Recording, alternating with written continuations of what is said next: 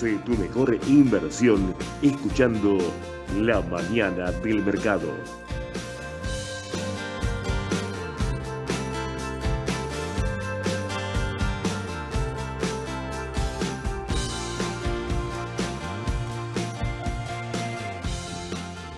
Muy buenos días a todos, ¿cómo les va? ¿Qué tal, día. Mau? ¿Cómo va, Buen día, ¿todo bien?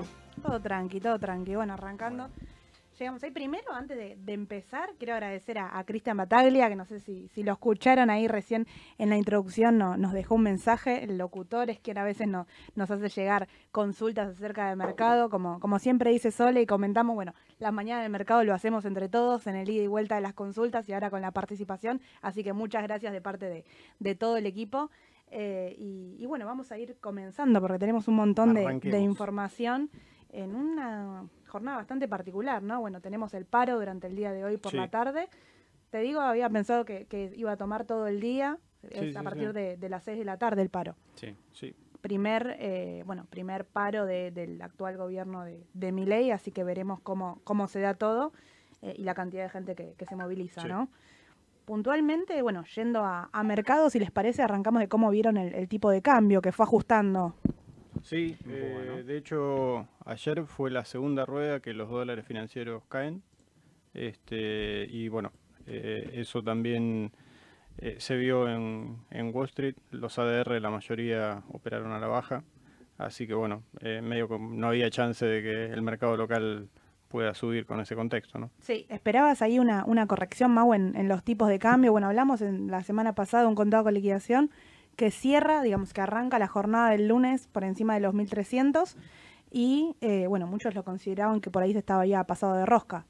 Puede ser a corto plazo. Eh, es muy difícil también, digamos, lo habíamos hablado la semana pasada, de, de anticipar un tipo de cambio para el primer semestre, para el Mm. segundo semestre todavía más difícil. ¿bien? Depende del mercado, depende de la oferta y la demanda, depende cómo el gobierno lleve la situación en general. Sí, pero bueno, sí, después de la, obviamente, tuvieron 23, 24, 25% de suba en cuatro Sí. semanas, sí, o tres Y semanas, mejor dicho. seis ruedas seguidas en el mercado local subiendo.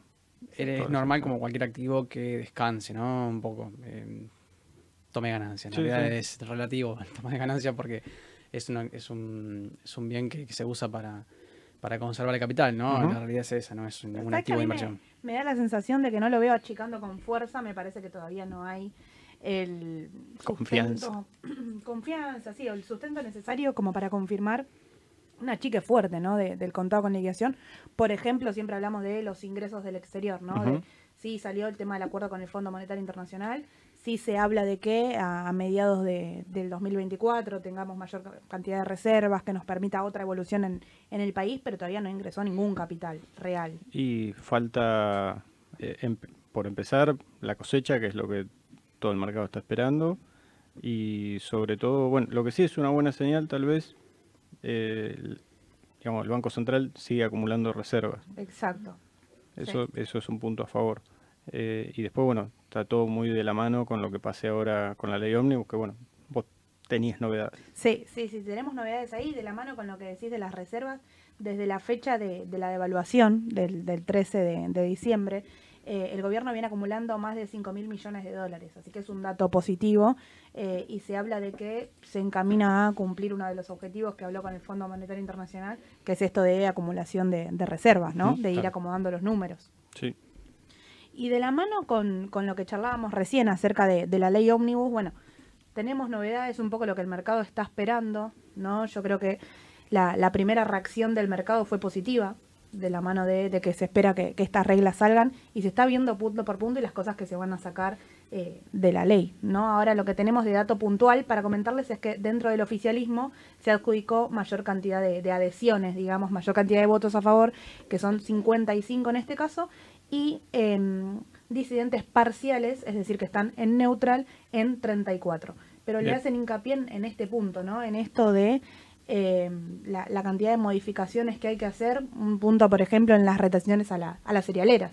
Sí, yo creo que justamente lo que se vio en los últimos días, que fueron flexibles en, en sacar este, muchos puntos que, Sí. que al principio parecía que eran inam- inamovibles, eh, eso fue, creo, lo, lo- lo que permitió llegar a este acuerdo. ¿no? Sin duda, sin duda. Y Mau, ¿cómo crees que si, si la ley sale, eh, que, que, reaccionan bueno, los bonos soberanos que vemos que tienen perspectivas a largo plazo, pero por ahí es un punto de, de inflexión importante, ¿no? Mm, mirá, en el caso de que por ahí la ley tenga, llegue a buen puerto, ¿no? Por así decirlo, de alguna manera, creo que cualquier excusa es buena como para que la tasa de interés caiga, ¿no? De hecho, los bonos tuvieron reacciones importantes, los bonos vienen a ver, vienen subiendo más en precio en pesos que en dólares, pero los tramos cortos, el AL30 lleva un 4% claro. en lo que va del año. Bueno, a ver, 4% dice, no es mucho. Sí, estamos hablando de precios de dólares. Sí, Entonces sí. es un 4% netamente en dólares. Si tomamos, por ejemplo... En muy poco tiempo. En muy poco tiempo. Vos tomás, por ejemplo, el mercado norteamericano y más o menos, promedio histórico, tenés un 8, 9, 10 de rendimiento anual. Uh -huh. ¿sí? Entonces estamos hablando de 4%, casi 5, en el caso de la L29, tramo sí. corto en nada, tres semanas. Entonces, bueno, cualquier excusa creo que es buena para que las paridades empiecen a subir, ¿sí? netamente lo que venimos explicando, ¿no? por una caída de la tasa de interés, eh, que en definitiva es un aplacamiento de la prima de riesgo país. Sí. Eh, la volatilidad del mercado de bonos va a tener que ver netamente con eso. También impacta las acciones. Lo que pasa es que, claro, el Merval venía subiendo, subió más de un 350% del año pasado, porque también tenés un contexto inflacionario donde vos tenés que buscar un refugio. Uh -huh. Y si también tenés eh, restricciones por todos lados, en el tipo de cambio, eh, sobre todo, sobre todo en el tipo de cambio, pero también el acceso a los CDRs. Claro. Muy restringidos. Entonces vos también tenés que volcar la liquidez a algún lado. Y esa liquidez va a ir al Merval.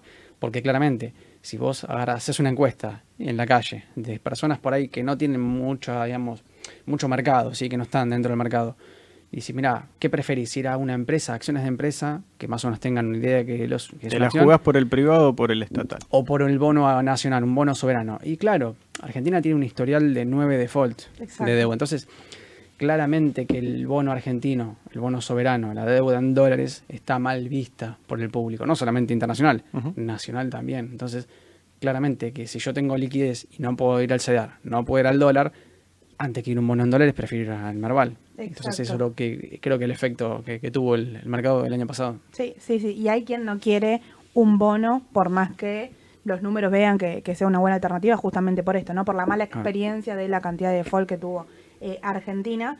Pero distinto es la situación actual, ¿no? De, de la, la, deuda en dólares contra la deuda en pesos. Digamos, la deuda en pesos sigue siendo grande para, para el gobierno, mm. eh, pero en cuanto a la deuda en dólares, sí, a mitad de año se empieza a pagar con una amortización y una renta más interesante, pero no es un número eh, impagable, más teniendo en cuenta lo que proyectan, bueno, acumular y los ingresos que, que, se proyecta del campo, ¿no?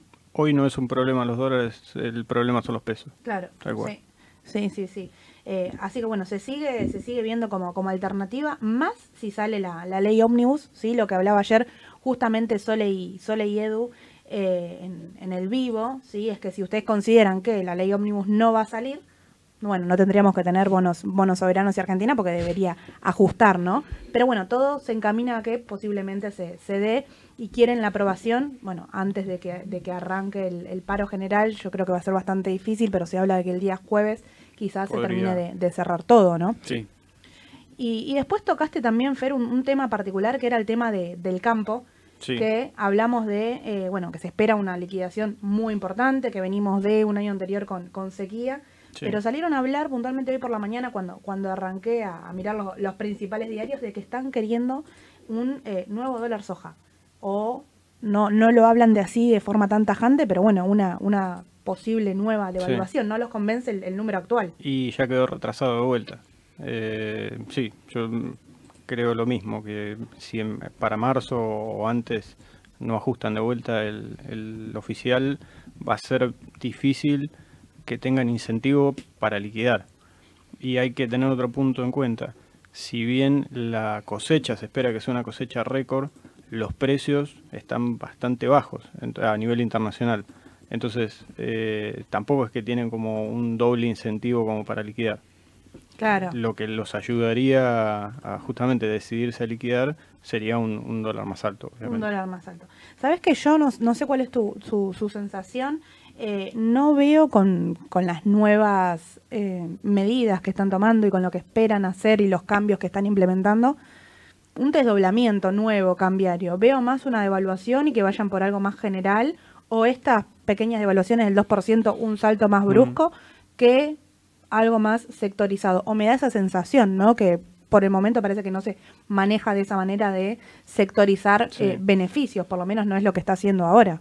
Y hasta ahora, o sea, creo, ¿no? Pero si uno viene escuchando las, digamos, el discurso de Milley, siempre habló de un shock, siempre habló en un sentido bastante claro que su objetivo de mediano es ir a una dolarización. Entonces creo que desdoblar sería como ir justamente en contra de, todo su discurso. Claro. Eh, creo yo no sé. Sí, sí, sí, me da, me da esa, esa sensación. Y ahí, bueno, ligarlo 100% al mercado, ¿no? ¿Qué activos tengo que tener si creo que justamente se va a dar lo que el campo está empezando a dejar trascender? Mm. Recuerden que la, la, liquidación más importante se espera para mitad de año, eh, que comience ahora, pero que se llegue a su número cerca de, de mitad de año. Em, pero bueno, ¿qué, papeles tengo que tener ¿no? en torno a relacionarme y sacar ese beneficio, por más que yo no sea importador o que yo no me quiera resguardar? O que no tenga un campo. Eh, claro, que no tenga un campo, salir beneficiado de este salto cambiario. Sí, sí, Ahí, bueno, hablamos siempre de duales, hablamos siempre de dólar linked. Duales sobre todo. Creo que, creo que hoy en día son más atractivos los duales que los que ajustan solamente por ser.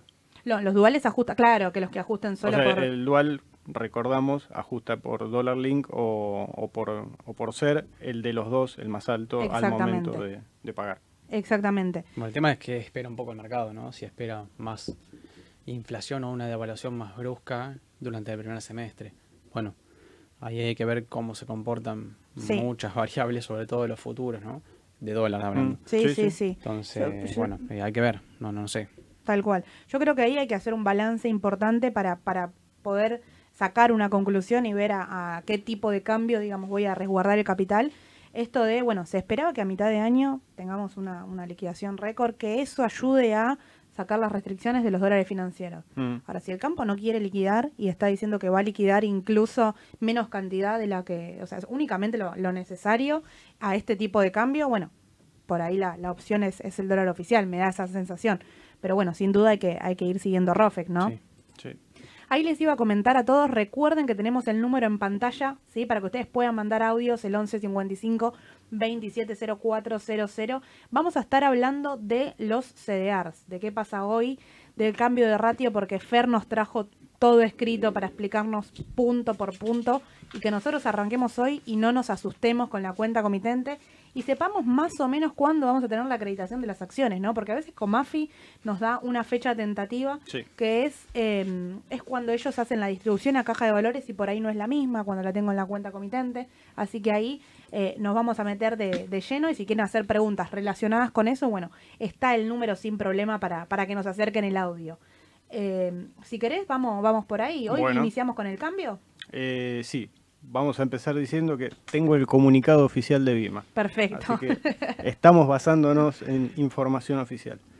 En primer lugar, lo que hay que decir es que lo que cambian son los ratios de 30 CDRs. Sí.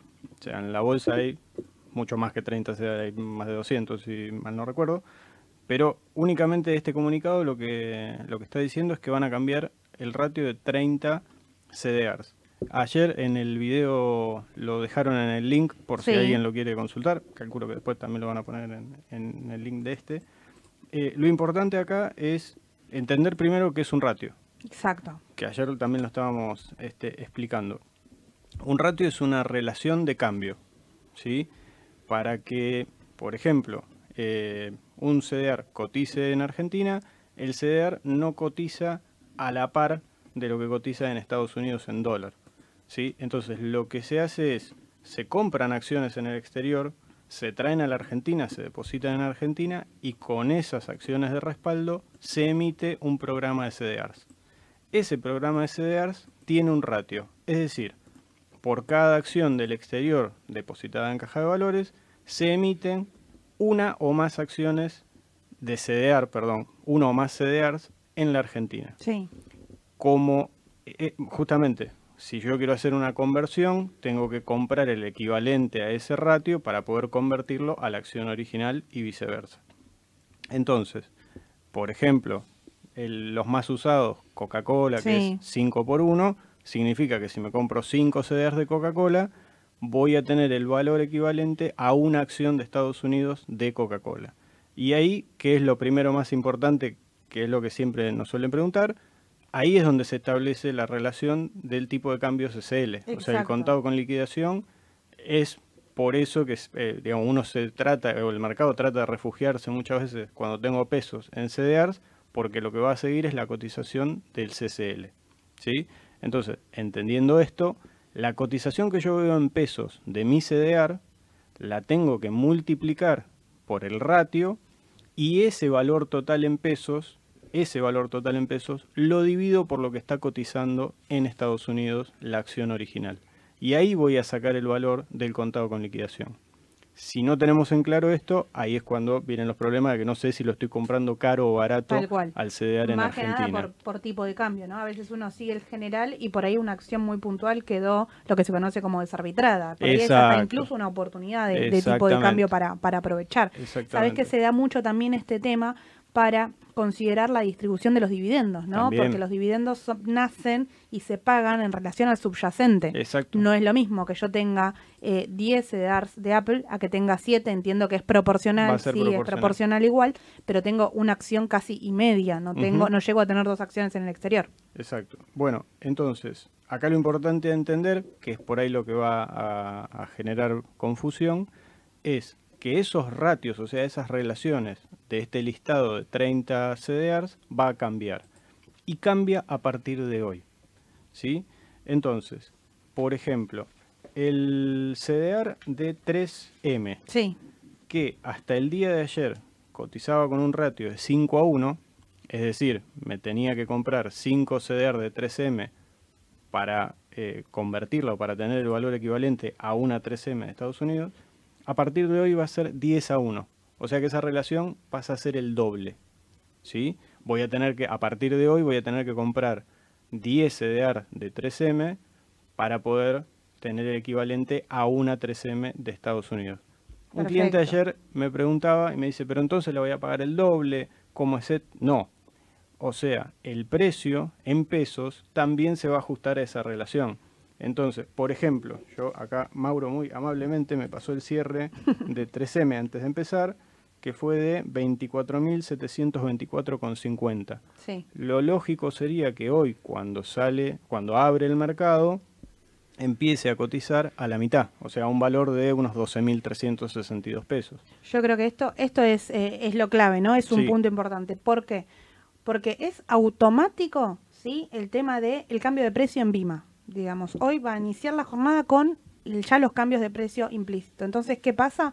Voy a ver una baja en valor eh, de, la cantidad de los pesos que yo tengo en la cartera, más si tengo una cartera 100% de, de CDR, ¿no? Sí, no hay que eh, asustarse. claro, no, no es para asustarse porque encima después, ahora Fer nos va a explicar cuándo, pero después van a tener la acreditación em, de las acciones mm. en consonancias. O ustedes en, en, lo particular no les va a cambiar nada eh, van a tener exactamente la misma posición que tenían. Los que operan a largo plazo no es para, para salir corriendo, ni mucho menos, porque más todavía, digamos, es tranquilidad, es un cambio de ratio que lo hacen eh, con, con, diferentes objetivos. Eh, y acá ya te lo digo con, con una consulta que nos hacía Diego, justamente esto, ¿no? que, que, tiene CDRs para, para largo plazo.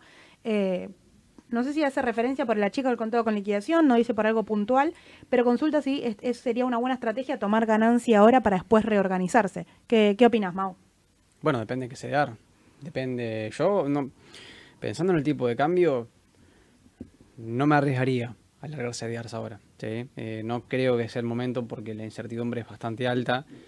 No, no considero que, que haya que tomar, depende, como te digo, depende de qué CEDAR. Si vos decís, mira, tengo un CEDAR que tiene una, de una empresa que viene el balance pasado mañana y yo llevo ganando tanto porcentaje y ese número me cierra en mi cartera. Y no quiero estar expuesto a lo que pueda pasar con... Claro, a lo sumo haría una rotación de cartera y pasaría, por ejemplo, saldría, no sé, un ejemplo, digo, Tesla. Claro. Saldría y pues, pasaría, por ejemplo, a Dow Jones, ¿sí? Para conservar. Esa sí sería una, estrategia conservadora. Ahora, no me quedaría en pesos, digamos. No. que sea una estrategia netamente especulativa. Pero es otra cosa. Y si quiero especular con el tipo de cambio, si salgo del celular, me tendría que ir a un bono en pesos, un dual. Y sí, sí, eh, tendrías que ir a un dual, tendrías que ir eh, a un bono linked. Lo que pasa es que, bueno, a ver, estás especulando con una devaluación del oficial, que en realidad el mercado tiene expectativas, porque claramente Claro. yo coincido de que no va a haber un des- desdoblamiento cambiario, sino todo lo contrario. Tiene que haber eh, Una una, unificación. unificación. claro. Entonces, hoy lleva un 50% de ventaja, o sea, tenés un 50% de, de más arriba el, el dólar financiero que el dólar oficial, ¿bien? Pero esa brecha estuvo en el 100 mucho tiempo. Entonces, no creo que vuelva al 100%. Lo que supongo yo, digo, no sé, un análisis muy con el diario del viernes, ¿no? Pero yo creo que el tipo de cambio oficial lo van a tratar, tratar de llevar hacia arriba e igualar al tipo de cambio financiero, que yo no veo que el tipo de cambio financiero pueda equiparar hacia abajo. Claro. Yo creo que tiene- todo lo contrario. Nunca tiene sentido, o sea, ya una vez que el mercado ajustó un tipo de cambio, no tiene sentido volverlo para atrás. O Exacto. sea, ya es un costo político asumido. vamos a Sí, decir. sí, sí, sí. Y, y bueno, volviendo a, a- a lo que estábamos charlando, el tema Sí. de los CDR, bueno, ¿cuándo van a, van a tener la, Bueno. la- ¿Cuándo es el corte, no? Porque siempre Claro. se habla de, de- de corte. Hoy es cambio de precio, pero ¿cuándo yo me va, me va a corresponder y cómo lo tengo que operar? Hago un comentario antes que, que es muy interesante, que también me lo preguntó esta persona ayer. Esto no, o sea, esto no es ni para ganar ni para perder.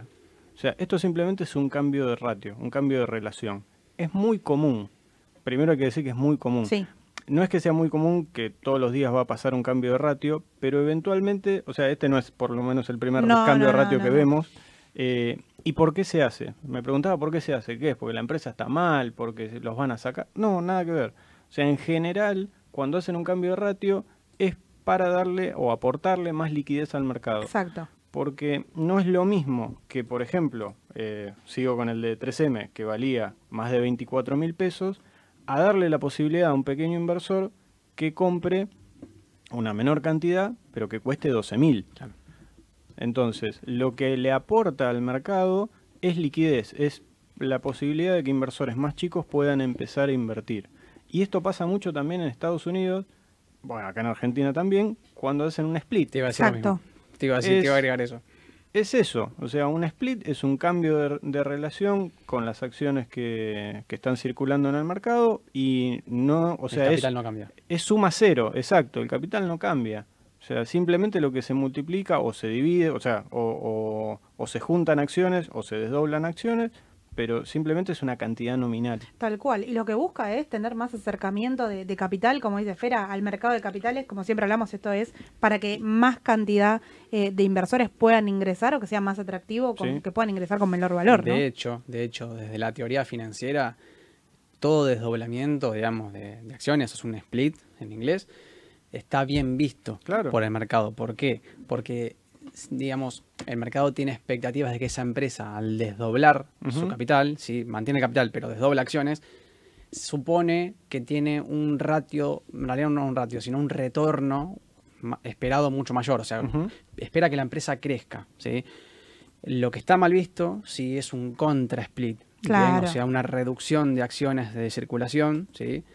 Eh, en circulación de- en el mercado financiero, porque claramente percibe algún problema ahí de crecimiento de la empresa. Exacto. Entonces, todo split está bien visto y esto es na- nada más y nada menos que muy similar a un split, simplemente es tomar el precio de la acción de afuera y dividirla por un ratio mayor. Obviamente que el precio va a ser menor, pues es un resultado. Es el precio del CR es igual al, también el contado con liquidación en el Ujú. medio, ¿no? Pero se- haciéndola simple es el precio del exterior dividido un ratio. Exacto. Claro. Ahora sí, yendo a lo que a lo que me preguntabas, en estos días lo que va a pasar es, bueno, una situación en la que voy a el, el que ya compró CDRs va a ver su cuenta mm, muy probablemente con una pérdida entre Claro. comillas en la pantalla, porque va a ver que tiene menos peso. ¿Esto por qué es? Porque todavía no se integraron las- los CDRs nuevos que vienen a compensar eso. Por ejemplo, me voy a quedar siempre con, con el, el ejemplo de 3M para, para seguir con ese ejemplo. Si, una, si hasta ayer el ratio era 5 a 1, ¿sí? y a partir de hoy va a ser 10 a 1, bueno, yo lo que tengo que esperar es que me acrediten otras 5 CDRs, ¿sí? y simplemente ahí se ajusta la cantidad Exacto. es, no es más que eso, ¿sí? Si compré otro CDR que está dentro de estos 30, lo mismo, o sea, se mantiene la relación. Lo único que tengo que esperar es que me acrediten esa diferencia. Ahora, ¿qué pasa? Estaba viendo que a diferencia de lo que pasa en los bonos, eh, por ejemplo, hasta ayer los tres eh, periodos de operación, Sí. o sea, contado inmediato 24 y 48, era con ratios, o sea, con los ratios actuales, con los que conocemos todos. Ahora, a partir de hoy, 48 horas eh, ya es con el ratio nuevo. O sea que si yo hoy compro en el plazo de 48 horas, que es el plazo habitual que uno opera, ya es con el ratio nuevo. Pero si opero en 24 horas o en, el, o en contado inmediato, sigue siendo el ratio que conocemos todos, o sea, previo a este cambio. Sí. ¿sí? Entonces, si de última, no sé, compré ayer, me asusté y los quiero vender, bueno, si los vendo hoy, o sea, si los compré ayer en contado inmediato, hoy los puedo vender en contado inmediato y va a ser todo con la relación este, de antes. Eh, y bueno, a partir del 25, que es eh, Mañana. mañana jueves. jueves, ahí estamos, eh, 48 y 24 horas ya con los ratios nuevos y eh, contado inmediato sigue con el ratio actual. ¿sí? El 26, el viernes, ahí sí, ya todos los, eh, los periodos, contado inmediato, 24 y 48 horas, es todo con el ratio nuevo. Ahí es, es importante, hago un, resumen para quien eh, viene siguiendo el mercado habitualmente y sabe lo que es un corte de, de cupón en cuanto a la renta, por ejemplo. Eh, es lo mismo, pero al revés. ¿sí? ¿Qué quiere decir esto? Cuando un bono me paga la renta, recuerden que corta en 48 las 48 eh, justamente horas antes, ¿no? Y en este caso con el contado inmediato 48 y 24 pasa lo mismo. Es decir, hoy corta 48 horas, pero recién el viernes contado inmediato, así Claro. que a estar atentos a esa relación. Y la acreditación, eh, que Uh. el reparto que va a hacer Comafi lo va a hacer el viernes, ¿no? Claro, bueno, eh, otra parte del comunicado lo que decía es que, bueno, la, la fecha en la que empiezan a cotizar con el ratio nuevo en 48 horas es hoy, pero recién el viernes van a estar acreditados en caja de valores las, eh, los CDRs que faltan. Claro. ¿sí? Entonces lo que sí hay que tener en cuenta es si el viernes van a estar en caja de valores, probablemente el broker no los tenga pasados ese mismo viernes. Hay que- Claro, hay que- ahí hay que ver, bueno, cuestiones de tiempos y cómo Claro. cada uno maneja la parte administrativa, Exactamente. pero no es, eh, no, no es algo inmediato, no es que directamente caja de, caja de valores te lo acredita en la cuenta comitente. Sí, los que tienen acceso, recuerden que tienen la posibilidad de entrar a verlo en caja de valores, seguramente ahí lo vean y después lo vean acomodado en la cuenta comitente, pero bueno, no es para desesperar. No, No, Lo, lo más importante ahí es, esto es un cambio que es simplemente un cambio de ratio, no hay que hacer nada, no hay que firmar nada, no hay que pagar nada, simplemente hay que esperar a que se acrediten los CDR que corresponde y nada más. Es simplemente eso. Perfecto, perfecto. Mau, ahí eh, Diego te consulta, sí, dice, con, con la alta, con más altas posibilidades eh, de entrada para los inversores más chicos, ¿no? Es un poco lo que charlábamos del cambio de ratio. Exactamente, te da más posibilidades porque claramente, como dijo Fer, si el ratio pasa a ser el doble, el precio pasa a ser la mitad. Exacto. Entonces, netamente te da la posibilidad de entrar en mayor, o por lo menos en un CDR. Si vos tenías 12 mil pesos o 15 mil y decís, "Nah, no quiero destinar más que esto, Exacto. y costaba 24, bueno, ahora te da la posibilidad por lo menos de entrar en uno. Tal cual. Y más para los que primero, los, los que se empiezan a acercar a- al mercado, ¿no? Tal sí, cual. sí, sí, sí. Una cosita por si no quedó en claro. Todos los CDR tienen un ratio distinto Claro. y el cambio este no es para todos igual. Algunos pasan a ser el doble, otros pasan a ser el triple, ¿sí? O sea, cada uno tiene un ratio nuevo eh, que, bueno, eh, Sí, está, ahí te, está en te el hago, te hago una aclaración muy importante. El listado lo vamos a estar publicando en Instagram también para Ah, que ustedes lo tengan, lo tengan en claro. Ya está todo listo. Las chicas de comunicación le hicieron impecable pantalla celeste con todos los numeritos. eh, así que va a estar publicado ahí para que puedan ir a buscar la relación. Cualquier consulta igual no, nos pueden estar escribiendo. Acá Sergio, para ir cerrando un poquito Sí. el, el tema, nos consulta algo importante. Que dice, en el caso de, por ejemplo, 3M, charlando de, de lo mismo, tiene Mm. un ratio de 5. Sí. Él tiene en cartera 7, ¿qué pasaría con el resto? ¿Sí? La, la realidad es que habitualmente lo que sucede es eh, que se acredita en pesos esa diferencia. Digamos, no, no alcanza para darte una 3M más, entonces esa diferencia se acredita en pesos, ¿no? en, Lo- general, en general actúa así. Es lo mismo que con un dividendo. O sea, eh, va a tener unos pesos más por ese ajuste, pero en definitiva no es que está perdiendo capital. Exacto, exacto. No es que por esos dos que te quedan afuera del ratio no vas a tener ningún tipo de compensación. Compensar, así como, como dijo Fer con el dividendo, se compensa igual. En este caso no alcanza para que te den una acción más, ¿no? Perfecto, perfecto. Em, y acá, bueno, para, para. ¿Tenemos una consulta más? Nicolás, que estaba planificando entrada de, de 3M, consulta si mejor hacerlo ahora o hacerlo la semana que viene. Ahí eh, no sé, Mau, ¿qué te parece? Bueno, de parte del análisis técnico, relacionándolo con lo que estamos charlando recién, si quiere eh, entrar en CDR, bueno, tener en cuenta esto de, los números, ¿no? De a 48 horas, sí. contado inmediato, o 24, porque no es lo mismo esa relación, pero en base a eso, en, dólares, ¿qué te parece? Mira, con la vela que tuvo ayer, la caída de un 11% y el volumen infernal que hizo. Yo la agarré de ejemplo, pero pobre, ayer se destruyó. ayer no le tocó una buena jornada. No, mi respuesta es ni loco, entro hoy, directamente. Hoy no. No, porque espera. entonces le, le, digamos que espera hasta la próxima semana. Y abrió con un gap, menos 11 terminó la vela y. O sea, la rueda y la vela que hizo ayer fue de terror, literalmente, y el volumen, volumen, fue infernal. Sí. Entonces, no, no, no. O sea, cuando un papel está en baja y encima con mucho volumen, lo que suele pasar al día siguiente es que haya más baja. ¿Sabes qué Tal pasa? Cual. Es que los que no vendieron ayer van a salir a vender hoy.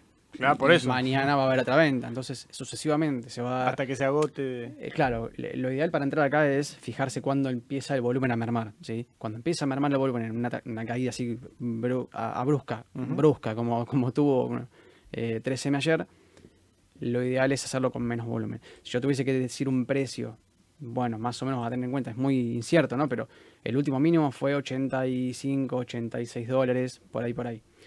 Entonces, yo creo que quizás, quizás podría, si es que no, si es que no sigue la tendencia bajista, uh -huh. fijarse si hace un doble piso ahí, ¿sí? En 85, 86, por ahí. Pero yo no, no compraría hoy. Para sí. nada. Perfecto, perfecto.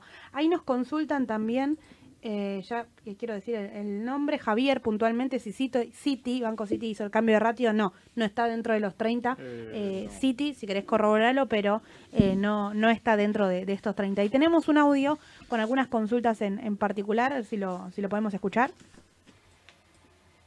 Hola, buenos días.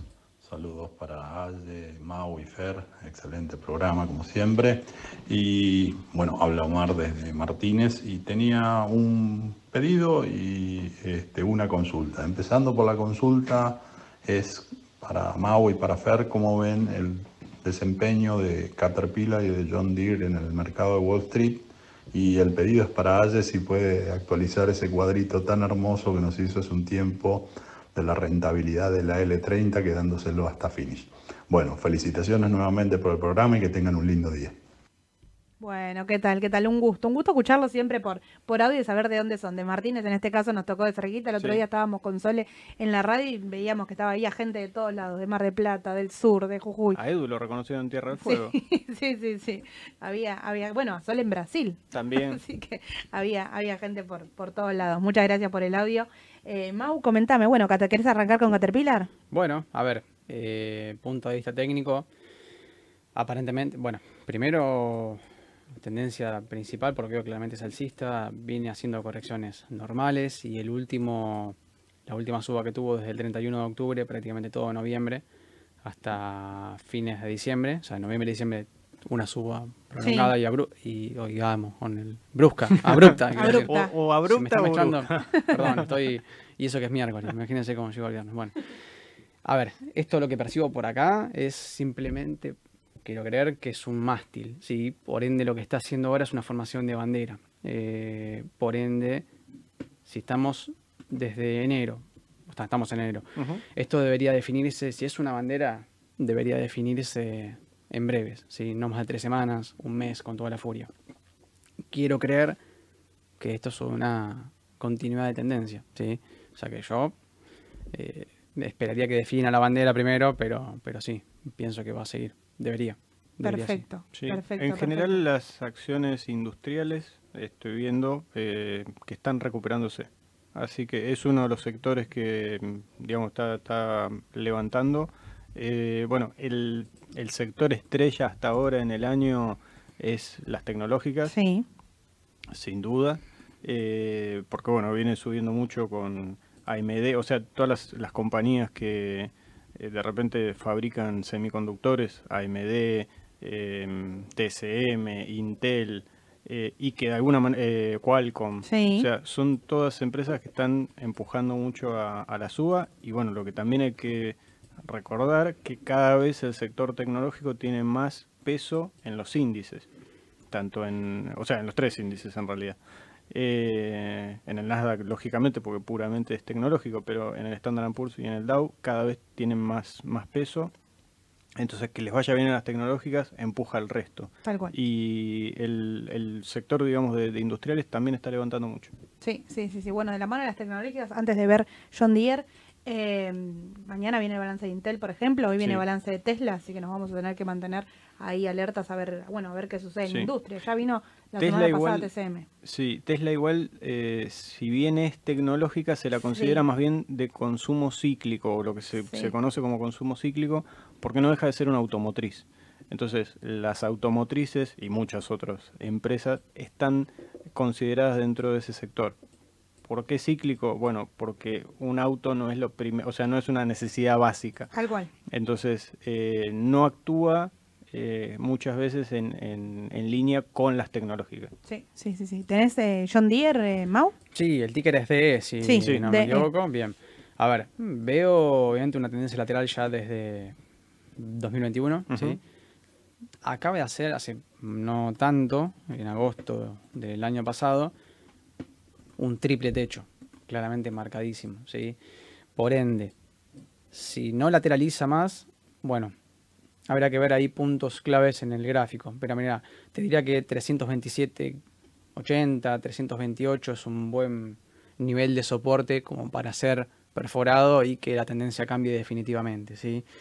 Eh, yo pienso que por ahora, si lo veo, no, no me gusta para nada porque claramente tiene una tendencia lateral. Operaría con osciladores para sacar ventajas, obviamente, dentro de ese rango, entre los 4.48, 4.50 dólares que, que, que llegó a ser el, el triple techo y los 327. Obviamente que tenés un margen importante, ¿sí? ya lo calculo, pero eh, estamos hablando, si llega a este nivel de soporte y vuelve, si no lo perfora y rebota y llega al máximo, estamos hablando de un 36%. ¿sí? Claro. Es un montón. Eh, pero a ver, indicadores, digamos, MACD flojísimo, viene positivo pero flojo, ¿sí? Eh, el histograma viene formándose ya hace rato. Y bueno, eh, si veo de corto plazo el estocástico está rebotando, puede ser que sea un nivel de rebote intermedio y que, o sea, un nivel de soporte intermedio y que llegue a los 420 quizás, pero, pero bueno. eh, Todavía no te gusta. No, no, para mantener no me gusta y si tuviese que hacer una especie de movimiento de corto plazo, quizás, quizás eh, no sea el momento ahora. Ok, ok. Bien. Y ahí- Lo que, lo que puedo sí. agregar a, a todo lo que dijo Mauro, que concuerdo, es eh, cuando opero este tipo de papeles, lo que tengo que ver es, como siempre, a qué se dedica y en qué sector está. Y en realidad eh, vendría a ser lo mismo que si estuviera analizando agrometal. O sea, Claro. ¿Qué hace la empresa? Y bueno, hace cosechadoras, máquinas para, para el, el campo y demás. Lo que hay que ver en tal caso es cómo está el sector del campo en Estados Unidos, principalmente, eh, cómo están los commodities, o sea, porque va a ir de la mano con eso. Es lo mismo, por ejemplo, que cuando analizamos Tenaris. A Tenaris, ¿cuándo le va bien? Y bueno, cuando al petróleo y a las petroleras están en alza, están en expansión, entonces lógicamente va a haber más demanda de tubos eh, de acero sin costura, que es lo que hace Tenaris, entonces lógicamente va a crecer la empresa. Bueno, acá va a pasar lo mismo. Eh, creo que eso es como lo que más hay que tener en cuenta de mediano a largo. Perfecto, perfecto, perfecto. Y después, bueno, el cuadrito que, que nos pidieron acerca de bonos lo vamos a actualizar. Ahí lo que hicimos es el flujo de fondos y cómo corresponde el pago, cuándo recupero el capital. Eh, lo, lo actualizamos como si lo, lo invierto hoy. Recuerden que eh, en el caso de que caiga el bono y en realidad que se mueva su precio, todo ese cambio y el flujo de fondos cambia, ¿no? Pero lo hacemos a, a modo de ejemplo, sin problema. Em, retomando un poco con, con todo lo que hay que tener en cuenta y cambios en el día de hoy, bueno, tenemos cambios en los impuestos a las ganancias, que en realidad se va a dejar de llamar impuestos a las ganancias y va a ser impuestos de ingresos personales eh, y se cambia también el, el- monto por el cual tengo que pagar. ¿sí? El monto en realidad, con el último cambio que había Sí. hecho Massa el año pasado, era arriba de 1.900.000 y actualmente se desdobla, ¿no? A, casados con hijos o a solteros sin hijos, la cantidad eh, de impuestos que tengo que pagar en relación a eso. Los números que están trascendiendo, sí, es eh, 1.141.000, sí, sí, sí, estoy solo, digamos, sueldo neto, y con familia 1.507.800 para eh, hacer el pago, y el pago sería del 5% en relación a lo que me paso sobre ese, ese monto. Eso para, para tener en cuenta, porque es un dato importante que se estaba hablando si se cambiaba o no se cambiaba o qué pasaba Con, con ganancias, ¿no? Eso en cuanto a eh, el mercado argentino y también recordarles que hoy y mañana es eh, nuevamente licitación del Bopreal que venimos charlando. La realidad es que no hay cambios en prospectos, no hay cambio en eh, cantidad de gente que, los quiera tampoco. Eso te iba a decir, de, de, atractivo. No hay nada nuevo que haga que se espere por ahí un gran ingreso, sino volviendo a lo que ya venimos charlando siempre, esto de que las grandes empresas, como lo hizo Toyota en su momento, por ahí puedan buscarlas como, como eh, aceptación, digamos, puedan buscar este instrumento y haga que el monto sea más grande. Por el momento no, no se espera. No está pasando eso. Sí, sí, sí, sí. Y eh, bueno, por último, en el mercado local, para ya pasar directo a los, a los balances internacionales, tenemos confirmación de del bono a los, a los jubilados en este mm. caso, así que van a tener también ahí un, aporte a tener en cuenta, si mal no recuerdo son 55 mil eh, pesos dependiendo de la cantidad de, ingresos que tenga o que no, eh, pero bueno, eso a, considerar que al mercado por el momento le pasa por, por el costado, pero sí. a seguir los números de cerca y donde eh, el gobierno está destinando la, ayuda y los focos, ¿no? Sí, sí. Volviendo a lo que estábamos charlando recién, bueno, plena temporada de, balances en Estados Unidos. Ayer vino Netflix. Sí, Ayer vino Netflix, vino muy bien y ya, o sea, evidentemente algo... Subo un 10. ¿eh? Subo un 10 en el pre. Claro. este, y ayer estaba, o sea, en la rueda, el balance vino al cierre, entonces eh, ya llamaba la atención que durante la rueda ya esté subiendo la acción. Claro. Eh, pero bueno, evidentemente o se filtró o alguien este, ya, ya tenía este, la, alguna información. la intuición.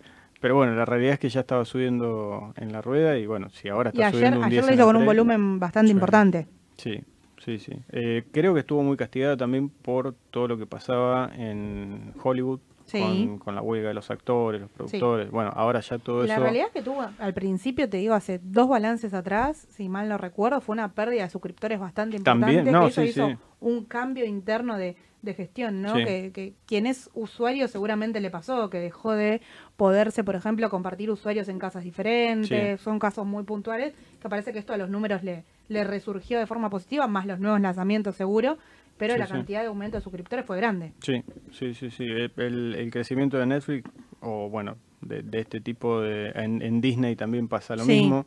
Eh, e, es un valor a considerar. En Netflix es puramente eh, los suscriptores que tengan porque no tiene otras fuentes de, ingreso, básicamente. En el caso de Disney es una cosa más diversificada porque tiene los parques, las películas, los cientos de, canales que tiene pero una de las variables que empieza a jugar es eh, Disney Plus. Claro. Con, sí, y la, con la competencia directa, ¿no? Sí, sí, sin duda. Y después, dentro de los balances destacados de ayer, eh, tenemos un poco de lo que es el sector de consumo masivo con Johnson Johnson, con PIG. Eh, PIG tuvo un aumento interesante por más de no cumplir en, ingresos. Eh, no sé qué te parece ahí, Mau, si, si te gusta el, el sector, si, si por ahí estás para, para otro sector en este momento. Me gusta el sector, eh, pero me atrae quizás un poco más el tema financiero, el sector financiero. No, por lo, sí por los balances, porque JP Morgan presentó un buen balance. No todos, City creo que fue medio, medio medio, pero, pero en general creo que veo con buenos ojos para el sector financiero, al sector financiero para este semestre. Y me animaría a decir para todo el año. Hay que ver qué pasa ahora el 31 con la Reserva Federal y las tasas de interés. Eso creo que va a ser un punto de inflexión clave para el mercado. Creo que el mercado está esperando. Eh, según lo que leí ayer, había un 40 y pico por ciento de probabilidad de que baje la tasa y el 60 y pico, o sea, 50 y pico, 60, no. Eh, que mantenga. Que la mantenga. Que mantenga. Entonces, eh, yo creo que con todo lo que subió el mercado americano, está esperando una excusa para poder corregir. Sí. Entonces, yo creo que la excusa sería que la Fed no baje la tasa. Claro. ¿sí? Entonces, a no ablandar un poco la política eh, monetaria, eh, por ahí lo usa como excusa. Pero, pero en general creo que en el año yo sí eh, apuntaría al sector más financiero. No, no es que me disguste el consumo, pero sí me gusta más lo financiero. Perfecto, perfecto. Ahí con relación a lo de la tasa, bueno, si bien se habla de baja de tasa de interés para este año, eh, yo creo que hasta los principales miembros de la, de la Reserva Federal no lo dejaron trascender a que por ahí es más adelante, que por ahora el objetivo se va cumpliendo, pero no lo esperan en lo inmediato. Estamos a una semana de si se sube o no se sube la tasa de interés. Eh, sin duda coincido que puede ser como una excusa que tome el mercado, pero no... Eh, me parece que es hasta normal incluso que no lo baje ahora y que lo deje para más adelante, ¿no? Sí, o sea, los el discurso de, de, Powell generalmente es bastante medido, no eh, yo la otra vez estaba, diciendo que como que se había pasado de, positivo o de optimista, eh, porque también entra en juego si lo reeligen o no a él. Claro. Entonces, por ahí vamos a tener un, un Trump más, más buena onda este año. Eh, porque también se está jugando el, puesto a ver si lo, si lo reelige o no el, próximo presidente electo. Eh, pero yo estoy en ese sesenta y pico por ciento que dijo Mauro que, piensa que ahora no la van a, bajar. Eh, y hasta estoy escuchando varios que cada, o sea, cada vez se sube más la, cantidad de comentarios de que tal vez la podrían empezar a bajar después de mitad de año. Claro. Europa también está bastante conservador en, en el Banco Central Europeo no se quieren apurar. Eh, yo estoy más parado ahí. Eh, si, vendría una baja en marzo sería buenísimo, pero yo creo que va a ser un poquito más. Ahora lo actualizaron esto, lo ayer a 40 y pico, 60 y pico, 50 y pico. Sí. Estamos parejo, ahora ya está directamente, pasan al. Se ve que hay información que se filtra en el mercado claramente y ya 95.9 o sea, mantiene el rango 5.25, 5.50 que mantiene la que tasa. la tasa. Y solamente un 4% de que no, que era lógico, ¿no? Sí, sí, sí. Sí, que, es un poco lo que el mercado espera, pero bueno, en el caso de que se dé así, no me parece mal tampoco que, sea la excusa para, para achicar. Sabemos que los índices están en máximos eh, y pueden achicar un poco al, al corto plazo. Coincido con que em, yo creo que este año van a bajar en algún momento del 2024 la tasa de interés, me parece que es uno de los objetivos, pero sí que es un año electoral que es súper importante, ya sea para la reelección. Bueno, ayer hubo campaña, hubo, votaciones. Hubo votaciones en, New Hampshire. Sí. Eh, arrasó Trump de vuelta. Eh, fue un poquito más ajustado que, la de la semana pasada, que fue en Iowa. 54,6 obtuvo con el conteo de votos del 91%. Falta un muy final como para cerrar el número, pero bueno, tuvo, en ese valor. Lo, que también trascendió es eh, De Santis se bajó, que era el, otro candidato, o sea, ya directamente abandonó la campaña y dio su apoyo a Trump. Em, así que bueno, en, la interna republicana em, en principio quedan estos dos candidatos, Trump y Haley, Nikki Haley. Em, y lo que hay que por ahí destacar, que es eh, algo que se viene escuchando bastante, es distinto como en Argentina, que uno hace una paso unificada y, y, después va a una elección. Acá, bueno, es un proceso mucho más largo. La elección es recién el 5 de noviembre. Sí. O sea que nos queda todo un calendario donde va a haber muchas elecciones y eh, lo que muchos observan es, claro, ¿por qué te bajarías de una campaña presidencial? A diferencia de, otros países, en Estados Unidos el financiamiento de la campaña es privado. Entonces, dependés de quién te, te dé soporte económico para llevar a cabo una elección, que una elección ya es cara de por sí, imagínate en Estados Unidos. Entonces ya cuando van viendo que por las proyecciones que tienen no pueden llegar, ya eh, rápidamente, generalmente es el sector privado, o sea, los, empresarios los que financian las campañas, entonces ya les, este, les cortan, vamos a decir, el, financiamiento, entonces ya, ya decanta todo más, más fácil. Y del otro lado, los demócratas, hasta ahora lo tenemos a Biden. No sabemos si, si se va a presentar otro más, pero parecería como que está decidido a, presentarse a la reelección.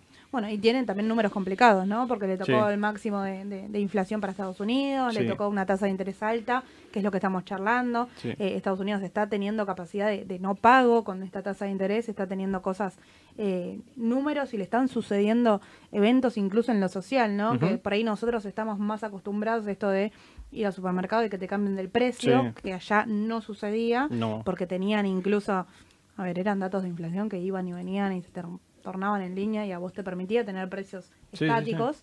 eh, y empezaron a incluso hacer esto de te mantengo el precio, pero te achico el, el paquete de la galletita, por ejemplo. ¿no? Sí, sí, sí, aprendieron de nosotros. Este, pero sí, eh, la- lo que sí hay que señalar es, si bien el costo de vida y, y muchas, o sea, le- les empezó a impactar la inflación, eh, ellos de estar acostumbrados a una inflación de en torno al 2%, pasar a estar a una de más del 8%, Claro. es mucho. Eh, y ahora están en menos del 5. Sí, sí, están sí. Tres y pico. 3.4 el Bueno. actual, es el, la... Entonces, la- lo que también hay que decir es que esto fue un proceso que empezó en 2020, estamos en 2024, en cuatro años lograron Claro. sí, sí, mucho sí. de ese recorrido y el objetivo de, de- de Powell y de la Fed en general es volver a ese menos sin de duda, 2%. Sin duda, y por eso se habla de la, de la baja de la tasa. Yo creo que Claro. se- incluso es de los temas principales de lo que quieren hacer, pero digamos a nivel social impactó. Es una realidad que tuvieron Sí, que, sí, que sin duda. ajustar un montón eh, lo- los números ahí y hubo despido de empleados. Digamos, Sí, le sí. tocó un, eh, una, una época en cuanto fue clave las decisiones que, que tomó Mirá, Biden en todo este en proceso, junio ¿no? del 2020, junio del 2020, plena pandemia, tenían un 0.1% anual de inflación. En julio del 2022, prácticamente dos años después, 9.1%. Sí, sí, sí. Claro. Subieron 9 puntos porcentuales en dos años. Sí. Sí. No, y aparte eh, venías de, de Trump con tasas prácticamente en cero. claro. Y después, bueno, empezaron rápidamente con, con los aumentos de tasa para justamente en- enfriar la economía. No sé si se acuerdan los cheques que repartían Sí. en la pandemia, eh, que después todo ese dinero fue a mucho al mercado de capitales Sí. y empezaba a subir esta Ga- GameStop, ¿era? Sí, sí, esta, sí, esta GameStop. cadena de videojuegos.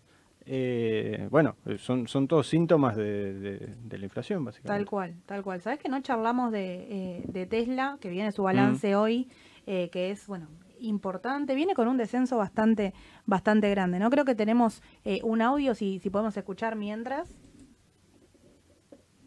Buenos días, ¿cómo va? Saludos a todos aquí desde La Pampa, General San Martín. Necesito, tengo algo de liquidez y quería entrar hoy a Tesla para jugármela. Estoy dispuesto a correr el riesgo. ¿Qué dicen ustedes? Es, es bastante dinero. Yo creo que Tesla viene muy mal bajando, la cual la acción la vengo comprando hace eh, un tiempito a la baja para acumular. Yo creo que va a despegar.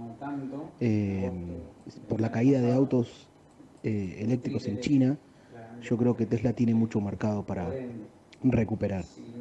Este, ¿Qué piensan ustedes? ¿Entro o no entro?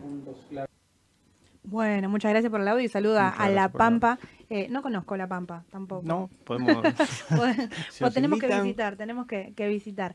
Eh, ¿Sabés que esto que, que habla me parece súper importante porque salió hoy también incluso en las previas de lo que se espera del balance y las noticias que hay que tener en cuenta de la competencia que tiene Tesla y por qué no llega y no... Ya Tesla de por sí está esperando una ganancia eh, anual en torno a un 21%, Mm. cuando hace tres años eh, había pronosticado para este año un 50%. Baja ese, ese pronóstico eh, justamente por la cantidad de, de competencia que tiene, ¿no? Hablando en China, Sí. por, por hablar de China en forma particular, pero en, en general por la cantidad de, de competencia que tiene en la industria. Pero en cuanto a los números al corto plazo, eh, eh, ¿qué te parece, Mau? Bueno, a ver, primero, si se la quiere jugar está perfecto. Si está en un nivel crítico, en los 200, eh, 210 que habíamos nombrado la otra vez, Sí. ¿te acuerdas? Bueno, aparentemente lo está cumpliendo. ¿Qué pasa? Viene un balance. Sí, cuando vienen los balances, y sobre todo en Tesla, el análisis técnico queda a un rincón, ¿sí? En un rincón ahí abajo. Entonces, puede salir bien como puede salir muy mal. Bien, si está dispuesto a correr el riesgo, está perfecto, me parece bárbaro. Lo que tiene Sí. que conocer como inversor siempre es el riesgo de la inversión que está haciendo. ¿sí? En este caso, es especulativa. Sí. Bien, bárbaro. Me parece bien porque técnicamente, si, si por ejemplo, no viniera el balance de Tesla, se me da cuenta que no viene el balance, y técnicamente está en un nivel de soporte, yo también me la jugaría. Ok. Sí, pero bueno, Bien. el balance lo que le va a dar es impulso, ¿sí? Todo depende de cómo lo toma el mercado y depende de Sí, cómo sí. sea el balance, pero, pero tiene todas las de subir, sí, Sí, sí. totalmente. Bueno, a ver, tienes un ¿Te nivel... gusta Tesla, Fer? ¿Vos lo tendrías en tu Eh, cartera?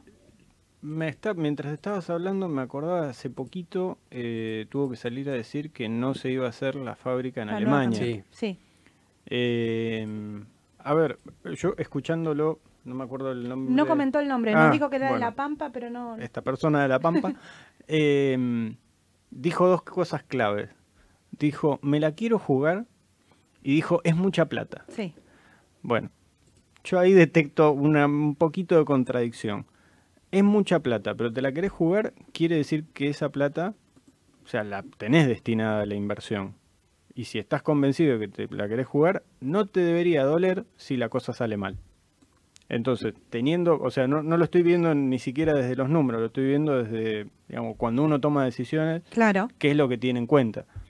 Porque si sale mal, y era mucha plata, pero te la querés jugar, no hay que quejarse. Sí, Y si sale bien, hay que festejar, lógicamente. Entonces, lo bueno, yo lo, lo que sí le, le rescato de bueno, es que tiene claro que está invirtiendo para lo que él considera mucho capital. No sabemos cuánto es, pero Sí, sí, sí. En, en su análisis es mucho capital. Y él está consciente de que hoy viene un balance y de que le puede salir bien o mal. Si yo tengo esas tres cosas, yo creo que estoy bien posicionado, porque si de última me sale mal, yo ya tengo que haber fijado un precio a cuánto voy a vender si la cosa salió mal. Claro. Y si sale bien, bueno, dejémosla correr. Tal cual, justo eso te iba a decir, ¿no? Esto también está la alternativa al mercado de, bueno, mirar desde, por ejemplo, utilizar el análisis técnico, ah, bueno, hasta este precio me la banco. Claro, Este porcentaje estoy dispuesto a que caiga. Y tener en cuenta que a veces el mercado en épocas de balance abre y cierra con gaps, digamos. Sí. Y es un balance de una empresa súper volátil, de una industria volátil en general, pero digo, Tesla en forma particular es más volátil. Eh, bueno, hoy abre Netflix 10 arriba, Bueno, por digamos. eso, Puede ¿qué- ser mañana que abra o, o empiece 10 arriba y te lleve incluso eh, por encima el precio de, de objetivo, ¿no? tal cual. ¿Qué Bueno. pasa si todas las noticias de Tesla son malas, malas, malas y resulta que viene un balance que se lo tenía guardado? Claro, Bueno, lógicamente la ganancia la vas a hacer cuanto más capital arriesgues, o sea, cuanto más acciones este, volátiles agarres, justamente con movimientos alcistas. Entonces, si, si está claro que está asumiendo el riesgo y todas estas variables, adelante. Lo único que le podría mm, aportar es, es eso, es como que fije un precio a cuál sería su, su stop si tendría que, que vender a la baja, como para que no siga, pues cada vez que baje más va a ser más difícil tomar la decisión de vender. Y si va para arriba, bueno, también fijarle un objetivo, porque tampoco va a ser una cosa para Bueno, siempre, ¿no? Tal cual. Podemos dar una mano desde acá, obviamente. Eso. eh, orientándolo, ¿sí? de- de- de- a ver, un precio quizás lógico, razonable, donde puede llegar a frenar el activo, en todo caso, dependiendo del gap que abra si viene mal, ¿no? Pero lo lógico y razonable sería que frenen 196 dólares, ¿sí? Como próximo nivel de soporte. Con pinzas, siempre. Ahora, si sale bien y efectivamente el papel sube con fuerza, yo calculo que tiene más o menos un 20% de margen hacia arriba, ¿sí? Hasta los 255 dólares. Es lo que yo calculo. Es una muy buena rentabilidad. Es brutal, porque Sí. en realidad ah, Yo es creo, un que papel que lo viene, puede hacer. viene, yo creo que viene un balance en un momento clave en el que Tesla ya ajustó, ya esperábamos este ajuste, digámoslo. La semana pasada hablábamos del Mm. 2.10. Ahora hay que ver si los números son muy malos, digamos, va a responder de forma negativa. No es que no, y el mercado ajusta, Sí. eh, castiga consenso, siempre hablamos de eso, ¿no? De, de, de qué se espera en cuanto al balance. Es una empresa que mueve mucho volumen, eh, así que el, el- el spread para mañana va a ser grande, pero bueno, me parece, me parece interesante para seguirla en el día de hoy. Sí, sí, sin duda. Bueno, cerramos eh, entonces con, con Tesla y repasamos la, la agenda rápidamente de, de balances, porque no solo tenemos hoy Tesla, tenemos también IBM y AT&T, eh, AT&T en este caso. Mañana Visa, Intel, eh, Starbucks, ¿sí? Eh, y tenemos también, ya les digo y les confirmo, pero el viernes deberíamos tener, sí, correcto, American Express, que va de la mano con, con Visa, así que para estar atento porque viene de un aumento súper empinado, una corrección muy pequeña, así que hay que ver ahí qué pasa con, con American Express. Mañana vamos a tener, bueno, la- las mañanas del mercado con, con Sol y con Edu, con, con toda la información. Ahí recuerden que tenemos gráficos. Vamos a ver si ya podemos hacer el cuadrito, si ellos no están pasados de información, porque a veces Edu se prepara muchísima información para, para llevarles, pero si no les, agra- les agregamos el, eh, este cuadro de flujo de fondos de los, de los bonos soberanos y nos vemos el, el viernes también en la radio. Así que tenemos todavía una semana de, de gran información. Bueno, muchas gracias. La primera vez que hago radio de, de A3, me gusta el, el ping-pong. Sí, es más, más, más ping-pong. Así que bueno, no- nos vemos y cualquier consulta, como siempre le digo, nos escriben. Muchas gracias. Hasta luego. Pero